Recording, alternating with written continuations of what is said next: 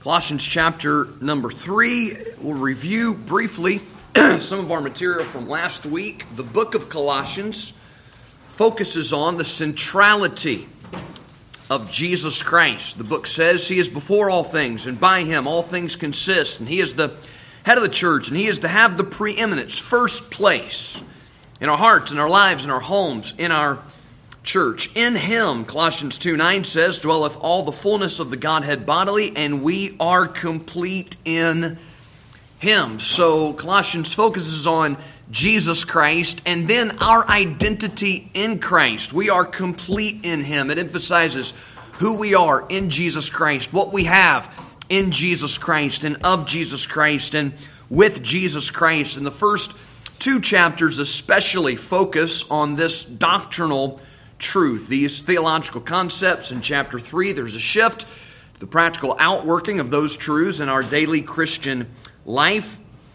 And there is an instruction given in verses 1 and 2 of chapter 3 that we are to seek those things which are above and set our affection on things above, that we have to learn to live not for this life, but for the next, to look at the things not that are seen, but the things that are not seen, to seek first the kingdom of God, to lay up treasure in heaven. And that, that teaching, that instruction, that exhortation is built upon seven truths contained in the first four verses. And we'll not read those again, but we will pick up in verse number five. The Bible says, Colossians chapter 3 and verse 5 Mortify therefore, again, there is a basis for the instruction. God always gives us the reasons for the commandments. Uh, we, we don't have to wonder, we don't have to exercise blind faith. This is logical. This is Romans 12, reasonable service.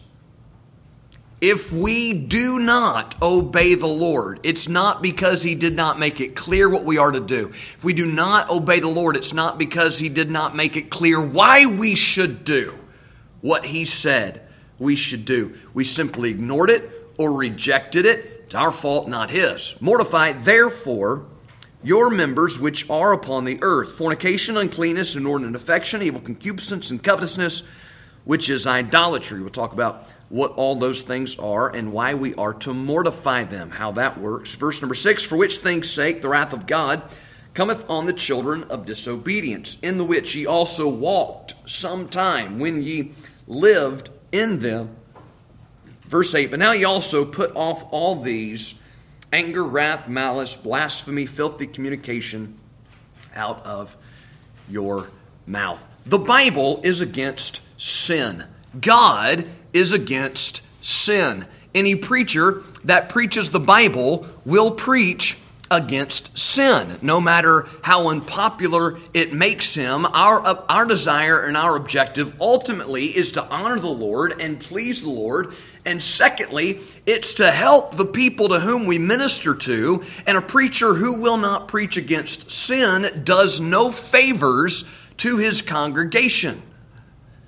The reason the Bible warns us against sin is because God loves us and He knows how sin will harm our lives and it offends His holiness. And so here is a list of sins in this passage that is addressed to saved people who are in Jesus Christ and God, through the Holy Spirit, through the pen of the Apostle Paul, is saying, Don't do this. And there are external sins in verse number five, and there are internal sins in verse number eight, and all of these are warned against and preached against. Let's ask the Lord, ask the Lord to help us as we study these verses and think about these things. Father, thank you for your goodness to us today. God, for the truth of your word. God, thank you that there are many assembled in the church house, God, with an open Bible and a desire to hear what the Bible says. I pray that you would bless that desire. Lord, I pray that you would put that desire in us, uh, Lord, where it's not. And God, this morning, that you would be pleased, honored, and glorified. Help me to say the right things the right way and give us good understanding, and not only a uh, good understanding, but a, an honest and good heart Lord, so that we can do these things and not just hear them. We ask and pray in Jesus' name. Amen. Verse number five mortify, therefore, your members. Interestingly, verse number three said, Ye are dead. Verse number 5 says, Mortify therefore. We're not going to go back and read Romans 6 again, but it's the same concept. God's reckoning, God's perspective. Your old life is dead. Your old man is dead. You are crucified with Christ. It's as if, in God's reckoning, that old man no longer exists. But that doesn't, that, that, that doesn't mean that that's the reality of the situation presently in your life upon the earth. It does not take very far into the day, every day, to realize the old man actually does exist. You understand what I'm saying? The reason that these sins are preached against and written against and warned against is that they are very real possibilities in the life of the saved individual. You have to mortify your members because if you don't, you will commit these sins.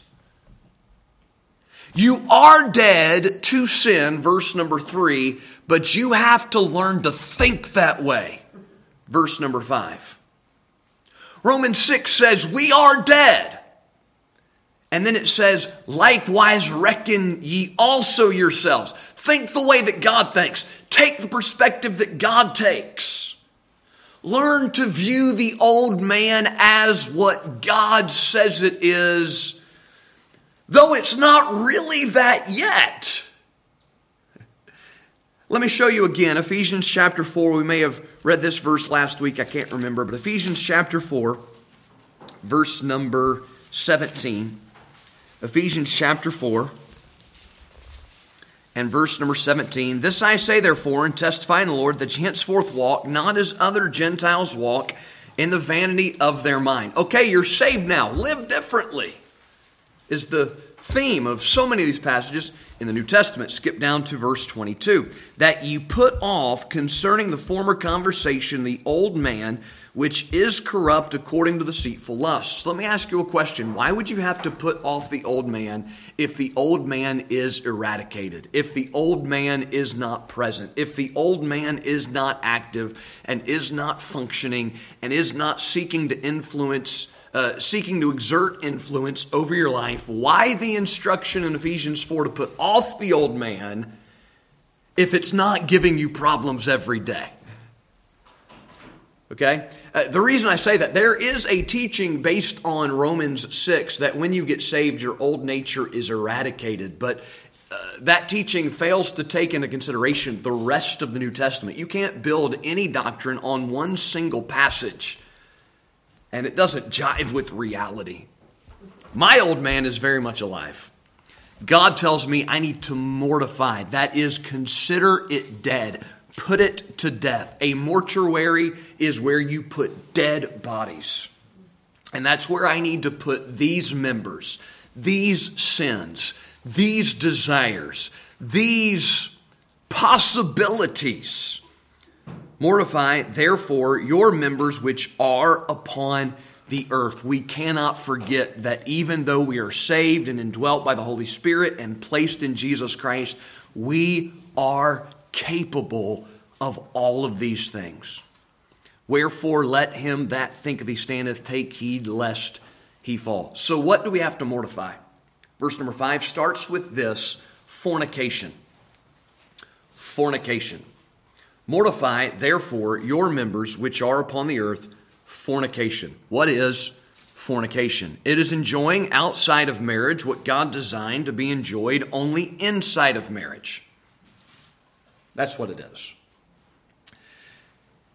I remember um, when I was young, uh, we celebrated Christmas, and I really liked that because it meant that I got presents.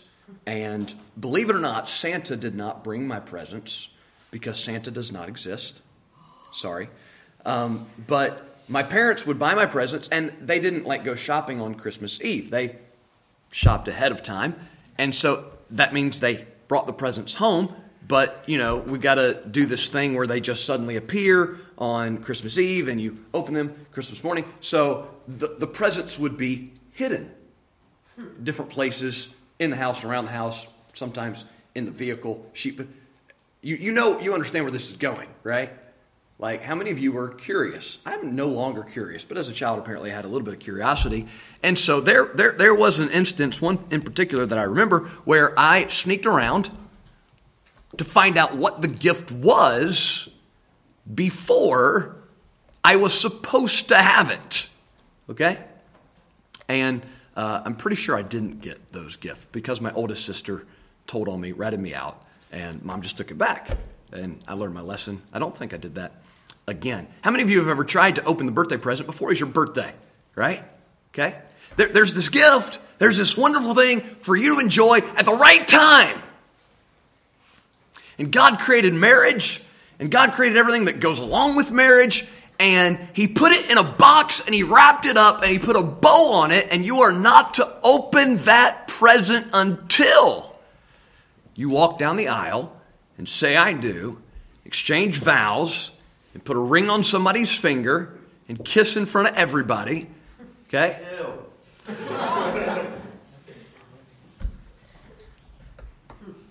I am not going to comment, Cameron. That is very, very tempting.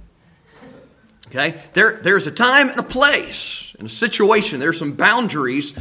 Oh, but, but, but people go outside of the boundaries that God established. People try to open and unwrap the gift, and oh, and it just ruins it for the way that God intended. And this is, listen, this is the, this might be the number one sin in America today, and there's hardly anybody left who views it as sin, but the Bible still does, and God still does, and this church still does, and this preacher still does, and I hope to God that you still do.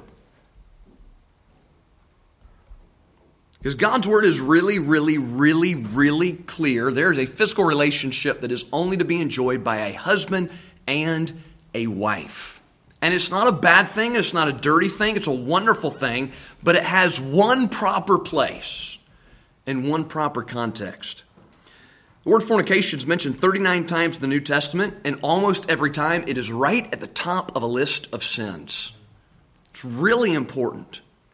Society doesn't think it's a big deal, but God still thinks it's a big deal. Your cross reference is Hebrews 13 4. Marriage is honorable in all, and the bed undefiled, but whoremongers and adulterers God will judge. Mortify, put that to death. Don't even get on the road that leads in that direction.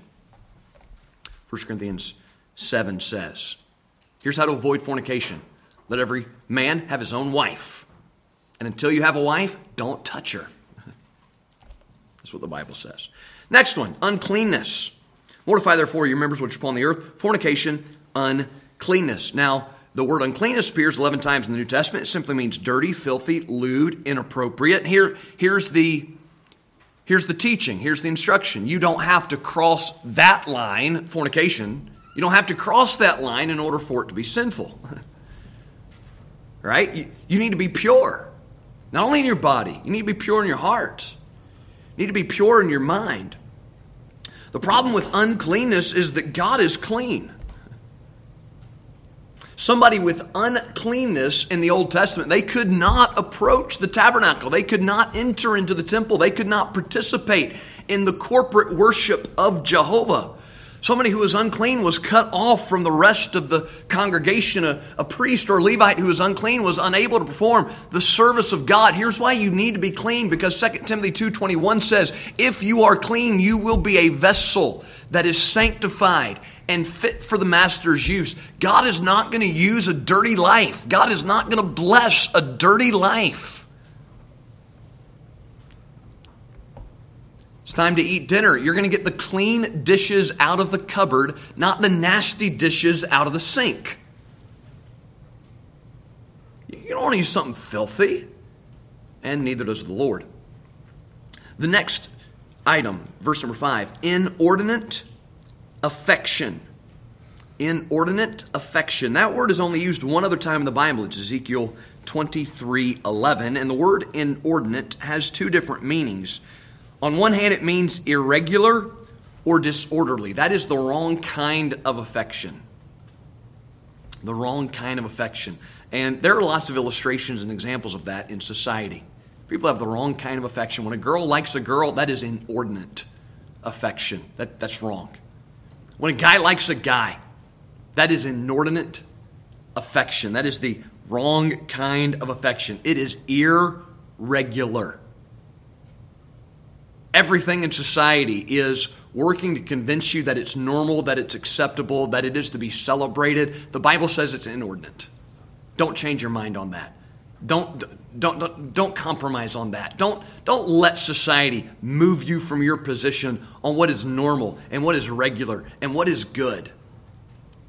Inordinate also means excessive or immoderate. Inordinate affection. There are some things you shouldn't care about. And if you care about them, that's inordinate. There are some things it's okay to care about. You just should kind of check it. You shouldn't care too much. Like it's it's okay to care about what you look like, but it's not okay to care too much about what you look like. That would be inordinate. It's okay to care about your pets, but if you give pay more for dog food than you give to missions, no offense, Thomas. That's a lot of dogs. But you, you, you, people, Christian people, saved people who say they love God will spend more money on their pets. That's a business, it's different. More money on their pets than they will getting the gospel around the world. That is inordinate affection. When we're okay with murdering babies, but we want to save the whales, that is inordinate affection. You understand what I'm saying? Mortify that. Mortify that. Keep that in check. Make sure you care the right amount about the right things. Verse number five evil concupiscence. Concupiscence. Put that one on your spelling test. Evil concupiscence, same root word as cupid, cupidity. What? Cupidity. Means strong, improper, illicit, or unbridled lust or sexual desire. It describes pretty much everything that passes as entertainment in our country today. Most TV shows, evil concupiscence. Most movies, evil concupiscence. Most pop music, evil concupiscence. Unbridled lust. Word is used three times in Scripture. It's also in Romans 7, verse 8. It's in 1 Thessalonians 4, verse 5. Mortify that. Don't let that be a part of your life as a Christian. And then, verse number five, covetousness, which is idolatry. Now, we know what covetousness is. That's when you really want something that doesn't belong to you. Thou shalt not covet thy neighbor's stuff. They have it, I don't. Wah, woe is me. I want it. That's covetousness. That's also something that our society is built upon. That's why the advertising industry is a billion, billion, billion, billion, billion, billions of dollar industry. I, I, know I didn't say that properly, but there's a lot of money put into advertising, convincing the richest people in the world that they would be happy if they could just get fill in the blank, whatever it is. But, but interestingly, sorry, a lawyer. they do spend a lot of money on advertising. That's a very good point. Covetousness here is linked with idolatry. We know, we know what covetousness is. That's when you want stuff. We know what idolatry is. That's when you bow down to an idol. That's when you worship a false God. How are those two the same? Well, very easily. A covetous heart says stuff is God. Because whatever you worship, that's your God. Whatever you whatever you desire, that's your God. Whatever you spend your time on, that's your God. Whatever you spend your money on, that's your God. Covetousness is idolatry. Luke 12 15 says, Beware of covetousness. Proverbs says, He that hateth covetousness shall prolong his days. It's a powerful statement. Similarly, stubbornness is equated with idolatry. That's your 1 Samuel 15 22 reference. I know we're going fast, we're not turning all these verses, we've got a lot of ground to cover. Covetousness is idolatry in that it says stuff is God. Stubbornness is idolatry in that it says self is God. Nobody's going to tell me what to do. Nobody's going to convince me that I'm wrong. Nobody's going to instruct me or correct me or nobody's going to help me. I don't need any help. I'm perfect. I'm God. That's stubbornness. That is not a good character quality. Let's mortify those members. Verse number six, this is interesting. Hold Colossians 3 and, uh, and get John 3 while we consider this passage. I think this is important for us to understand. Verse number 6 of Colossians 3 For which things' sake? For what things' sake? Well, all of those sins.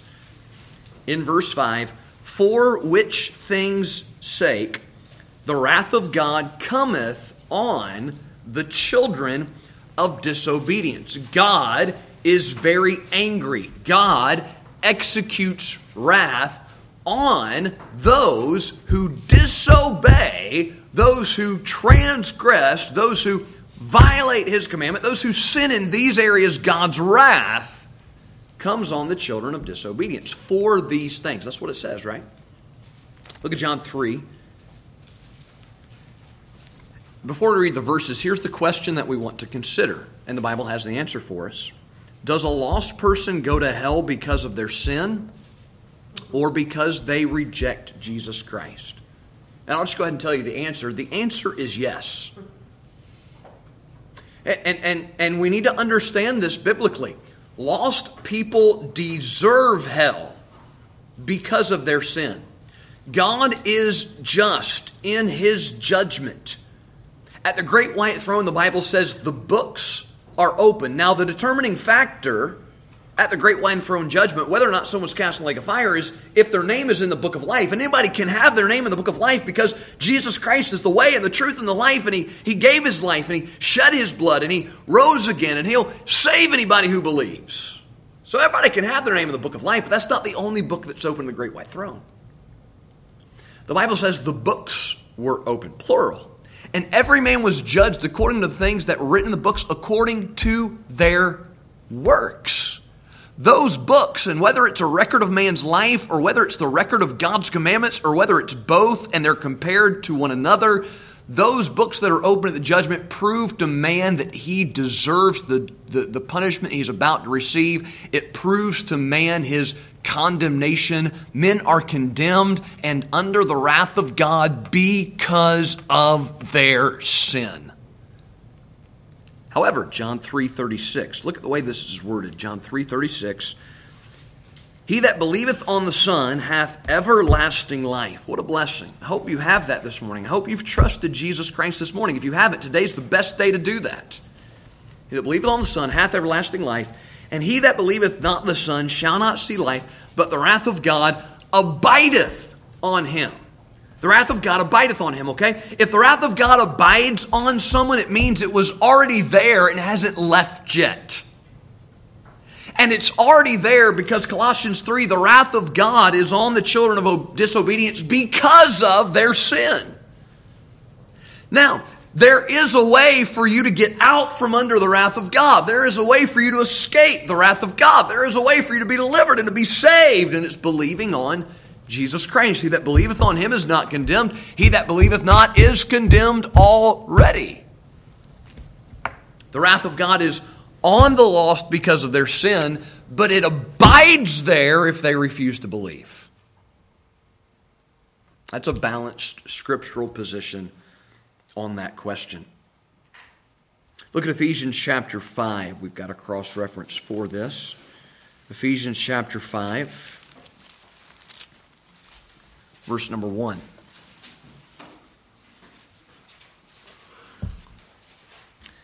Be therefore followers of God as dear children and walk in love.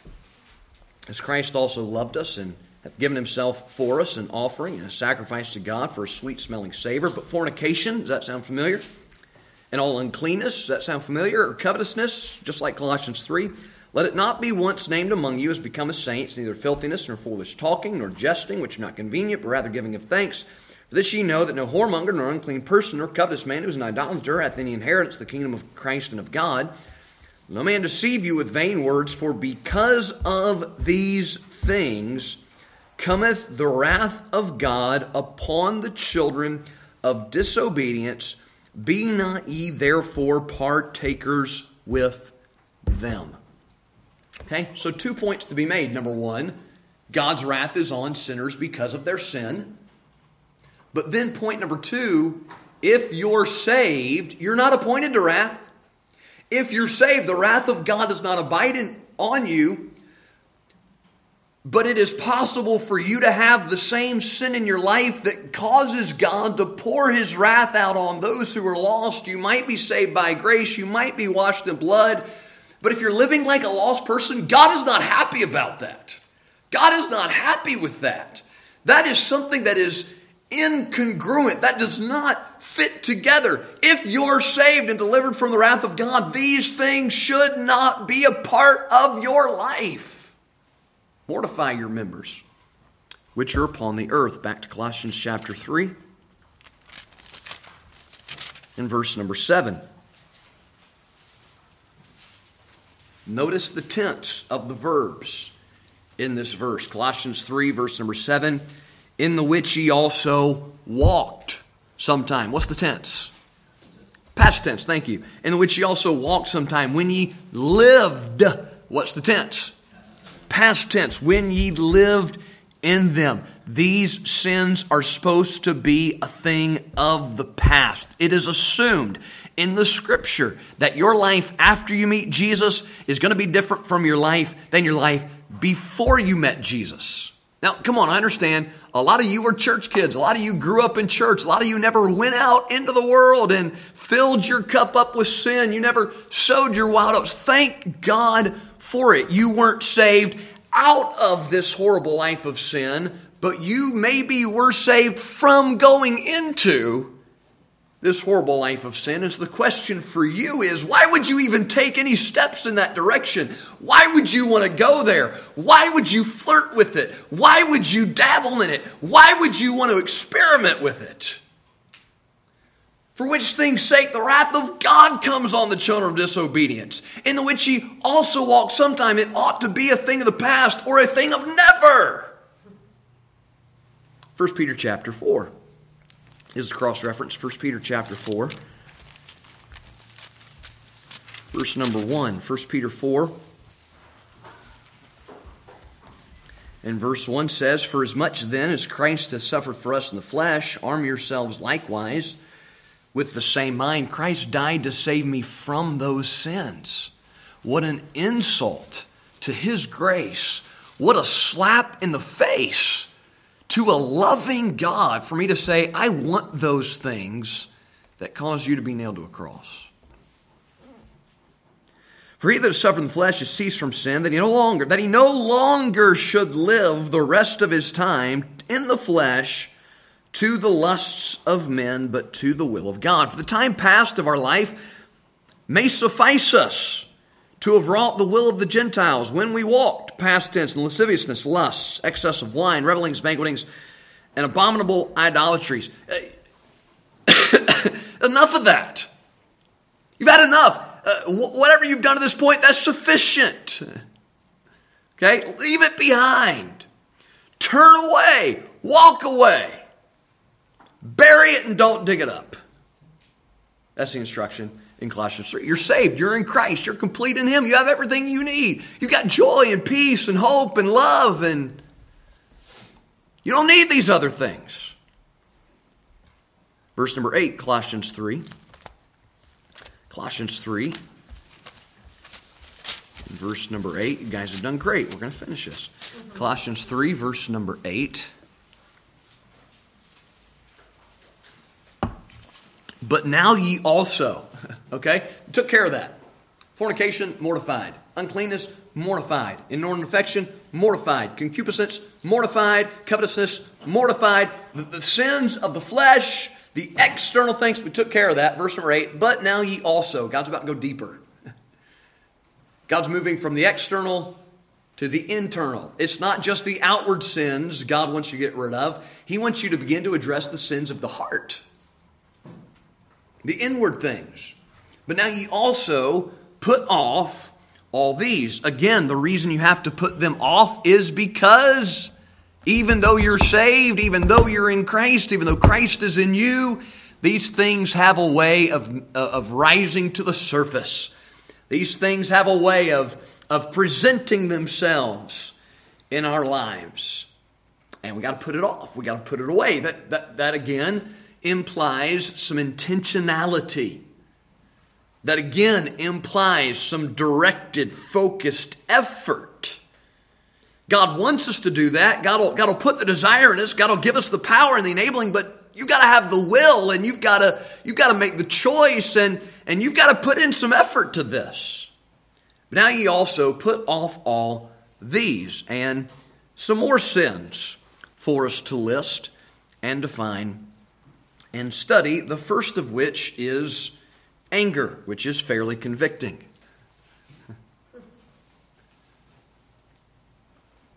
Don't, don't, you love the question in the book of Jonah? Doest thou well, remember Friday night? Doest thou well to be angry? Eh, you think you should really be angry about this? Now, it, it is possible to be angry without sinning. It's just not all that common. Right? There are things that should make us angry, and there are things that shouldn't. And it's unfortunate that often the things that shouldn't are the things that do, and the things that should are the things that don't. Did I say that properly? I think I said that right. But you understand what I'm saying. What should make you angry, we, don't care enough about. The things that, that really aren't a big deal, that's often what we do get angry about. Be angry and sin not. If, if we want to get angry about the honor of the Lord, that's one thing. If we get angry because somebody was a little bit annoying, Christian. it's a bit different. But put off the anger. Some great verses in Proverbs about anger. It, it'll just quickly lead you to sin. Next step wrath. Wrath. Anger and wrath, they, they seem like the same thing. They're very closely related, very similar, but wrath is a step farther. Anger, that's, that's what you feel. Wrath, now you're, you're acting on it. Wrath is anger put into practice. Wrath is the outworking of anger. Wrath is executing vengeance on the source of anger. You made me mad, now I am going to do something to you about it. That's wrath. And in the Bible, wrath is reserved to God. We are never permitted to execute wrath. Vengeance is mine. I will repay, saith the Lord. That's Romans 12, 19. Wrath. Malice. What is malice? Mentioned six times in the New Testament. It's extreme enmity of heart or malevolence. It is a disposition to injure others without cause from mere personal gratification or from a spirit of revenge. It is unprovoked malignity or spite. Anger and wrath, somebody did something to me, I'm getting back at them. Malice, I just provoke people. Malice, I just like to make people angry. Malice, I I I harbor ill will toward others. That's malice. God said, "Look, put that off." Love your neighbor as yourself. So put off malice. Blasphemy. Verse number eight blasphemy. To blaspheme is to speak or to act irreverently, reproachfully, contemptuously, or impiously toward God. It is anything that derogates, and that means to, that takes away from, that detracts from, that lessens the honor of the Lord. It's a really serious offense. In the Ten Commandments, God said, Thou shalt not take the name of the Lord thy God in vain. And then it says, For the Lord will not hold him guiltless that taketh his name in vain. If, oh my God, is part of your vocabulary, you need to eliminate that from your vocabulary today. That's blasphemy. Stop. Okay? God is really serious about the honor of his name. I was uh, I was watching a video of Ray Comfort uh, witnessing, and you know how he goes through the Ten Commandments, and he asks the person, "Have you ever done that?" And and, and blasphemy is one of the ones he uses. Ever taken the name's Lord's in Lord's name in vain? And, and everybody says, uh, "Yes." He's like, "Do you have a mother? Do you do you love your mother? Do you ever do you ever use your mother's name to curse?" Why not? Because you love her, because you respect her, and yet you curse the one who gave you your mother. It's blasphemy. But blasphemy is not only something that can be spoken, you can also blaspheme God by your actions, the Bible says. The Bible says that when a child of God acts like a child of the devil, we cause his name to be blasphemed, to be dishonored. We do irreverence. The Bible says put that off. Filthy next, filthy communication out of your mouth. A child of God should not talk like the world. There is no reason a cuss word should ever come out of your mouth. This would also include Christian cuss words. Those really close replacements that we use because, you know, we don't cuss. We just get real close. That probably qualifies as filthy communication out of your mouth. Off color jokes and innu- innuendo, off color stories just just just put that off. Just forget about that. Just drop it. You'll you'll be okay without it. You'll be better off without it. This world is so dirty and sick and perverted and twisted. They can take anything that's normal and clean and what and make a sick joke out of it. And you ought not be like that. The Bible says in Titus 1:15, to the pure all things are pure. But to them that are filthy and defiled, there's nothing pure. Don't, don't let that be you. One last passage, Ephesians chapter 4. Very close cross reference, as we've seen, to Colossians 3. Ephesians chapter 4, verse number 25. And we'll read through the end of the chapter. We'll close with this passage. Ephesians 4 25. Wherefore, putting away lying, speak every man truth with his neighbor. I would say lies would be filthy communication, wouldn't you? Stop lying. Tell the truth. Lying is a horrible habit because the more you do it, the more you have to do it. And the more you do it, the more you convince yourself that what you say is true, and the harder it is to keep up with the lies you've told. Lying is like an avalanche, it just grows. And I, look, I, I have known teenagers, I have known teenagers who just lie because it's just what they do. They lie when the truth would work because they're in such a habit of lying. They don't know how to tell the truth. That is an awful way to live. Stop it right now. Put away lying. Wherefore, putting away lying, speak every man truth to his neighbor, for we are members one of another. Be angry and sin not. we kind of, we kind of, oh, I can be angry. Oh, and don't sin. Never mind. Be angry and sin not. Let not the sun go down upon your wrath, neither give place to the devil. Let him that stole steal no more, but rather let him labor, working with his hands the thing which is good, that he may have to give to him that needeth. Let no corrupt communication proceed out of your mouth, but that which is good to the use of edifying, that it may minister grace to the hearers. What I'm about to say, is it going to help anybody? Is it going to build anybody up? Is it going to be graceful? That's, that's the litmus test, according to this verse. That'll kind of that'll kind of limit a lot of what we say, I'm afraid. Limit a lot of what we talk about, I'm afraid. But verse 30, and grieve not the Holy Spirit of God, which means that if we don't, we're grieving the Holy Spirit. And grieve not the Holy Spirit of God, whereby you're sealed in the day of redemption. Let all bitterness and wrath and anger and clamor and evil speaking be put away from you with all malice. Here's the, here's the alternative. Here's the choice we need to make. And be ye kind one to another tenderhearted, forgiving one another, even as God for Christ's sake hath forgiven you. Now, you know me, I express my kindness in insults. By messing with you, that's how, that's how I'm expressing my love for you, just so you understand.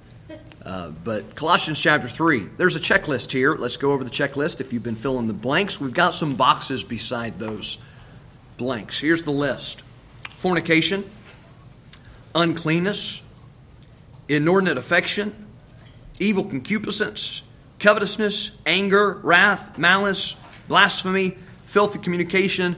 Uh, let me ask you this morning are you saved? I hope you are. If, if, if, if, you, if you're not, trust Jesus. If you have, you're in Christ. But how many of these are part of your life? How many of these need to be mortified? How many of these need to be put off? How does everything in chapters 1 and 2, how is it reflected about who you are and what you have in Christ? Is, is, is any of that reflected in this? How do these sins reflect everything in verses 1 to 4 about who you are and what you have in Christ? Let, us not just be saved. Let's, Let's act like it.